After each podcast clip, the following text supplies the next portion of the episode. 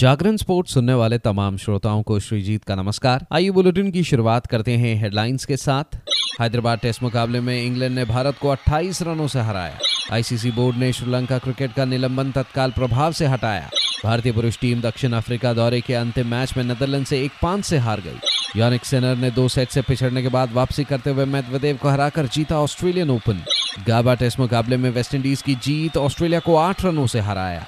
अब खबरें विस्तार से। हैदराबाद के राजीव गांधी इंटरनेशनल स्टेडियम में खेले गए पहले टेस्ट मुकाबले में इंग्लैंड ने भारत को 28 रनों से हरा दिया। इस जीत के साथ इंग्लैंड ने पाँच मैचों की सीरीज़ में चार मुकाबले शेष रहते एक शून्य की बढ़त बना ली है। 231 रनों के लक्ष्य का पीछा करने उतरी भारतीय टीम अपनी दूसरी पारी में 202 रन पर ऑल आउट हो गई, जहाँ रोहित शर्मा ने सर्वाधिक उनतालीस रन बनाए तो वहीं श्रीकर भरत और रविचंद्रन अश्विन 28 28 रन बनाकर आउट हुए। तारीफ़ करनी होगी टॉम हार्टली की, जिन्होंने बासठ रन देकर लेकर सात सफलताएँ हासिल की। इससे पहले इंग्लैंड अपनी दूसरी पारी में 420 रन पर ऑल आउट हुई थी, जहाँ ऑली पॉप ने एक सौ छियानवे रन बनाए और इंग्लैंड को मज़बूत स्थिति में ला खड़ा किया। उनके अलावा डकेट ने सैतालीस और फोक्स और टॉम हार्टली ने चौंतीस चौंतीस रन बनाए। इस जीत में अहम भूमिका निभाने वाले ऑली पॉप को प्लेयर ऑफ़ द मैच पुरस्कार से नवाजा गया। अब अगला मुकाबला दो फरवरी को विशाखापट्टनम में खेला जाएगा।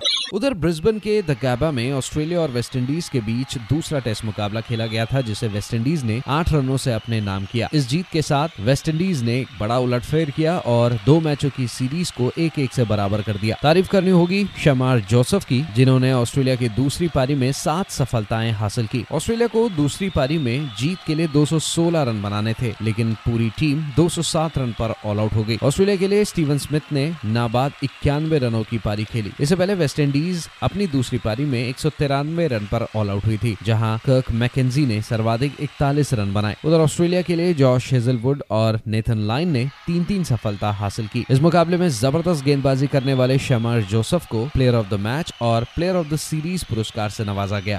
उधर सरकार द्वारा दिए गए आश्वासन और कई अन्य पहलू के साथ खेल मंत्री को बर्खास्त करने के बाद अंतर्राष्ट्रीय क्रिकेट परिषद ने श्रीलंका क्रिकेट का निलंबन तत्काल प्रभाव से हटा दिया। आईसीसी ने एक बयान में कहा कि बोर्ड निलंबन के बाद से स्थिति पर नज़र रख रहा है और अब संतुष्ट है कि एसएलसी अब सदस्यता दायित्वों का उल्लंघन नहीं कर रहा है। श्रीलंका क्रिकेट को निलंबित करने से पहले आईसीसी बोर्ड ने निर्धारित किया था कि श्रीलंका क्रिकेट एक सदस्य के रूप में अपने दायित्वों का गंभीर उल्लंघन कर रहा है, विशेष रूप से अपने मामलों को स्वायत्त रूप से प्रबंधित करने की आवश्यकता और ये सुनिश्चित करने की शासन विनियमन में कोई सरकारी हस्तक्षेप नहीं है। श्रीलंका संसद ने सर्वसम्मति से एक प्रस्ताव पारित किया, जिसमें एसएलसी बोर्ड को बर्खास्त करने की मांग की गई।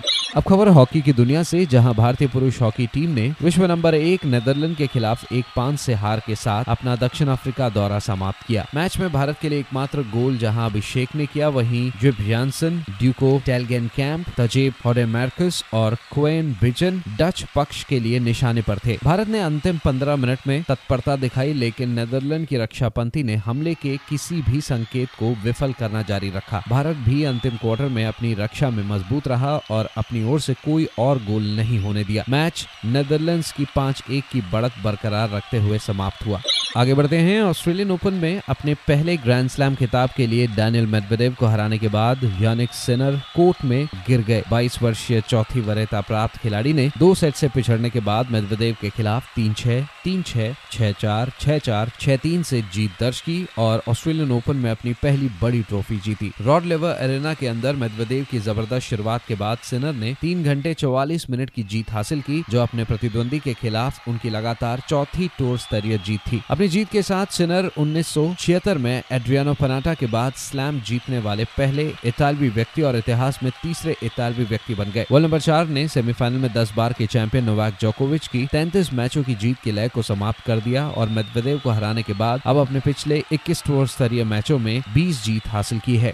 तो फ़िलहाल इस अपडेट में इतना ही। खबरों का सिलसिला जारी रहेगा जागरण डॉट कॉम पर। और हाँ खेल जगत से जुड़ी तमाम बड़ी जानकारियों के लिए बने रहिए सिर्फ़ और सिर्फ़ जागरण डॉट कॉम पर। नमस्कार। programas, cara.